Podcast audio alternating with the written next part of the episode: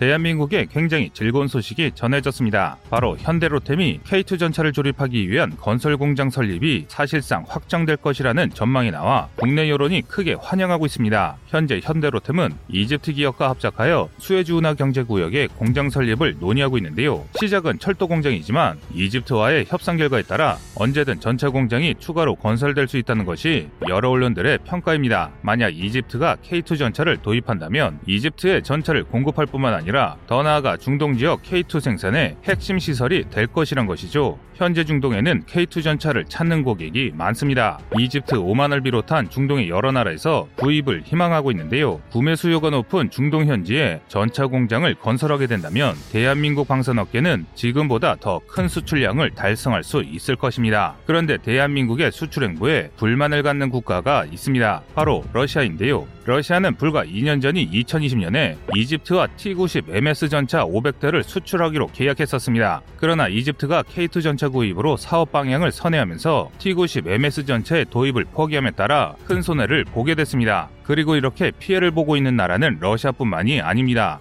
바로 독일과 미국인데요. 독일, 미국 등의 세계적인 전차에도 견주어도 꿀리지 않는 우선 성능과 성능 대비 저렴한 가격 덕에 K2 전차를 찾는 나라가 점점 늘어나고 있습니다. 그러나 K2 전차가 대박을 낼 것이 분명하다고 아무리 말한들 실제 수출 실적이 없는 지금 말해봐야 믿겨지지 않는 분들이 많으실 것 같은데요. 그래서 준비했습니다. 오늘은 K2가 세계 전차 시장을 석권하고 있는 이유에 대해 알아보겠습니다.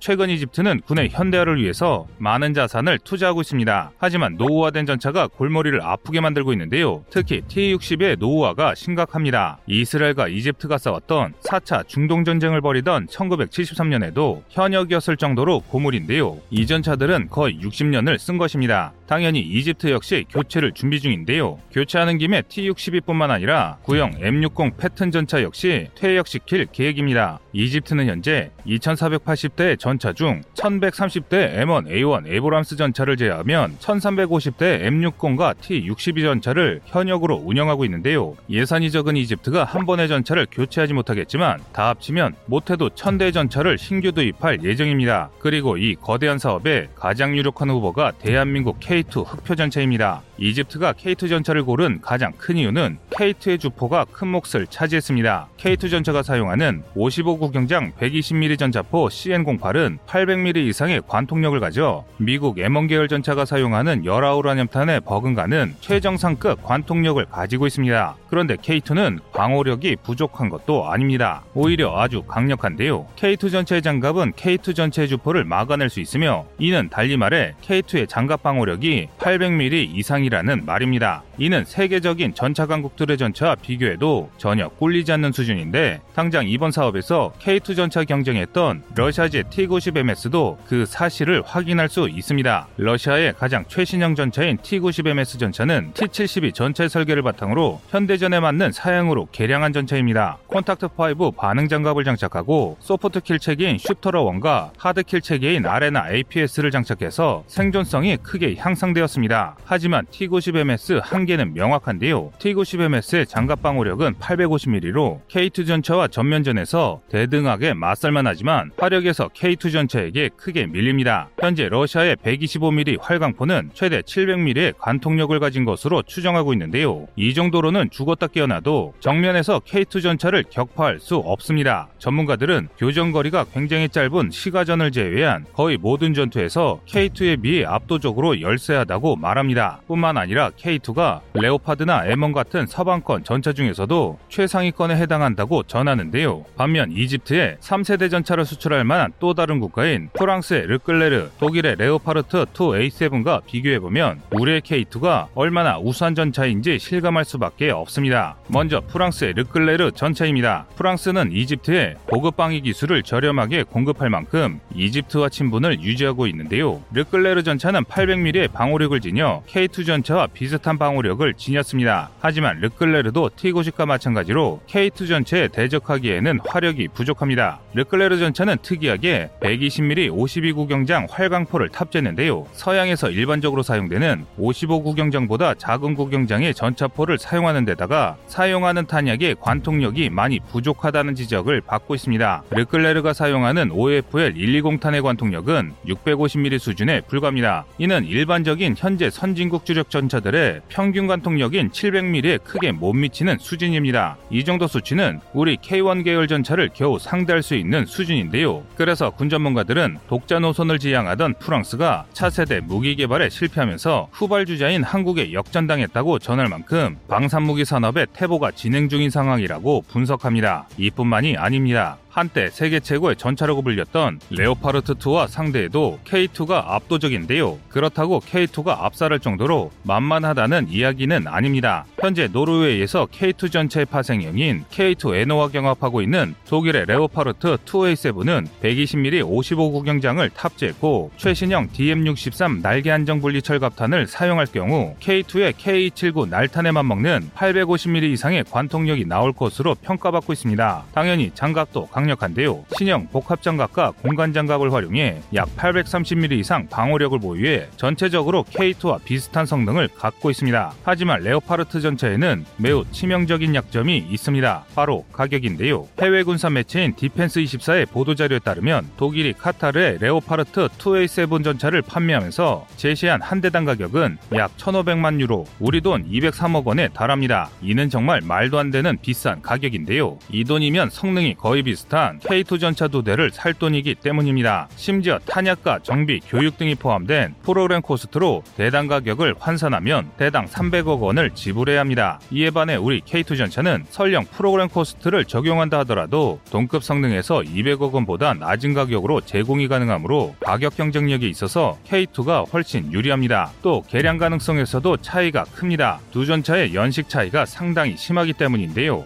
레오파르트 2는 1979년에 도입된 전차로 K1 전차보다 연식이 더 오래되었습니다. 이 사실을 누구보다 잘 알고 있는 것은 독일인데요. 그래서 독일도 한때 레오파르트의 뒤를 이을 차세대 전차의 개발을 추진했습니다. 그러나 군비 감축으로 예산이 줄어들면서 기존 전차를 재활용할 수밖에 없었습니다. 그 결과 한때 세계 최고 수준이라 인정받던 레오파르트 2 전차는 더 이상 개량 계획이 어려운 상황에 직면했으며 개량의 한계를 보이다 보니 차기 전차 계획이 크게 지연되었습니다. 반면 한국의 K2 전차는 이제 막 도입된 전차로 아직 높은 확장성을 가지고 있습니다. K2PL, K2NO, K2 사막형 등 여러 파생형이 쏟아져 나오는 것만 봐도 이를 잘 알 수 있습니다. 그런데 이렇게 우수한 K2 전차를 할지라도 이집트의 차기 전차 사업에서 떨어질 수 있다는 우려가 일각에서 제기됐던 적이 있었는데요. 그 이유는 M1 A1 전차를 라이선스 생산할 수 있는 이집트가 굳이 더 비싸고 성능은 엇비슷한 K2 전차를 살 이유가 없다는 것이죠. 그런데 이는 기우에 불과합니다. 이집트가 무려 1,000대의 M1 A1 전차를 보유하고 있음에도 차기 전차 사업으로 다른 전차를 물색하는데 다 그만한 이유가 있습니다. 가장 큰 이유는 바로 미국의 수출 국가에는 downgrade된 무기를 받기 때문인데요. downgrade는 무기를 수출할 때 원래 스펙보다 몇 단계 떨어지는 수준으로 판매하는 것을 말하는데요. 이집트의 전차가 바로 그 downgrade 형입니다. 미국이 사용하는 M1 계열 전차와 이집트의 M1A1의 격차는 정말 엄청납니다. 가장 큰 격차는 열화우라늄의 사용 유무입니다. 미군은 55구경장 전차포가 현대전에 대세가 된 지 10여 년이 흘렀음에도 44구경장 120mm 활광포를 계속해서 운영하고 있습니다. 굳이 개량하지 않더라도 M829 열아우라늄탄을 이용하면 충분한 위력을 낼 수 있기 때문인데요. M829의 최신형인 M829A4는 관통력이 800mm를 넘어 작은 구경장임에도 55구경장을 상대로 뒤처지지 않는 화력을 자랑합니다. 그런데 수출할 때는 이야기가 달라집니다. 열아우라늄은 미국이 철저하게 관리하는 물자이며 그래서 미국은 수출할 때 열아우라늄이 탑재된 탄도화 장갑을 판매하지 않습니다. 따라서 미국의 수출형 M1 A1 전차는 공격력과 방어력이 전부 크게 떨어지는데요. 열아우라늄 탄과 장갑을 착용하지 않는 M1 A1 전차는 관통력 600mm, 장갑 600mm에 불과합니다. 이는 일반적인 3세대 전차의 기준을 겨우 충족하는 수준에 불과합니다. 마찬가지로 44구 경장 120mm 포를 채용한 대한민국의 K1 A1 전차를 상대로도 있어도 우위를 점하기 어렵습니다. 이런 정도의 성능이면 K2 전차가 꺾은 T90 MS 전차와 비교해도 크게 불리한 성능입니다. 이에 반해 한국의 K2는 동급 사양의 M1 계열 전차보다 훨씬 저렴하면서 텅스텐 장갑재와 날탄을 사용해 성능 저하가 일어나지 않습니다. 뿐만 아니라 앞서 말씀드린 대로 높은 확정성이 있기 때문에 이집트가 원하는 대로 개조한 K2 EG 같은 파생형을 제공할 수도 있습니다. 심지어 한국은 이집트에게 중동 진출에서 협력 파트너로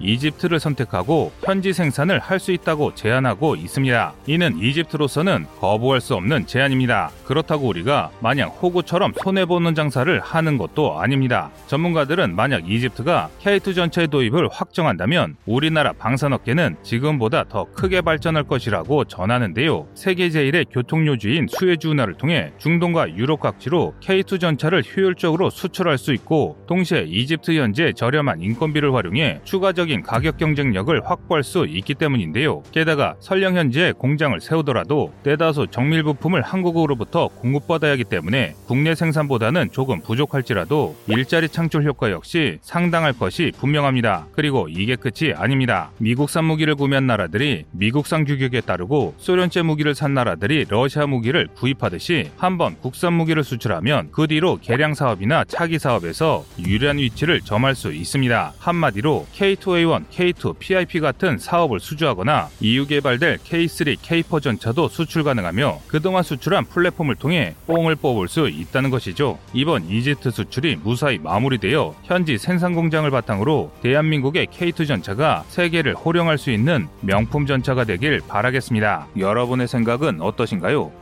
시청자님의 의견을 댓글로 남겨주시기 바랍니다. 여러분의 좋은 의견이 좋은 영상을 만드는데 많은 힘이 됩니다. 이상 꺼리투브였습니다.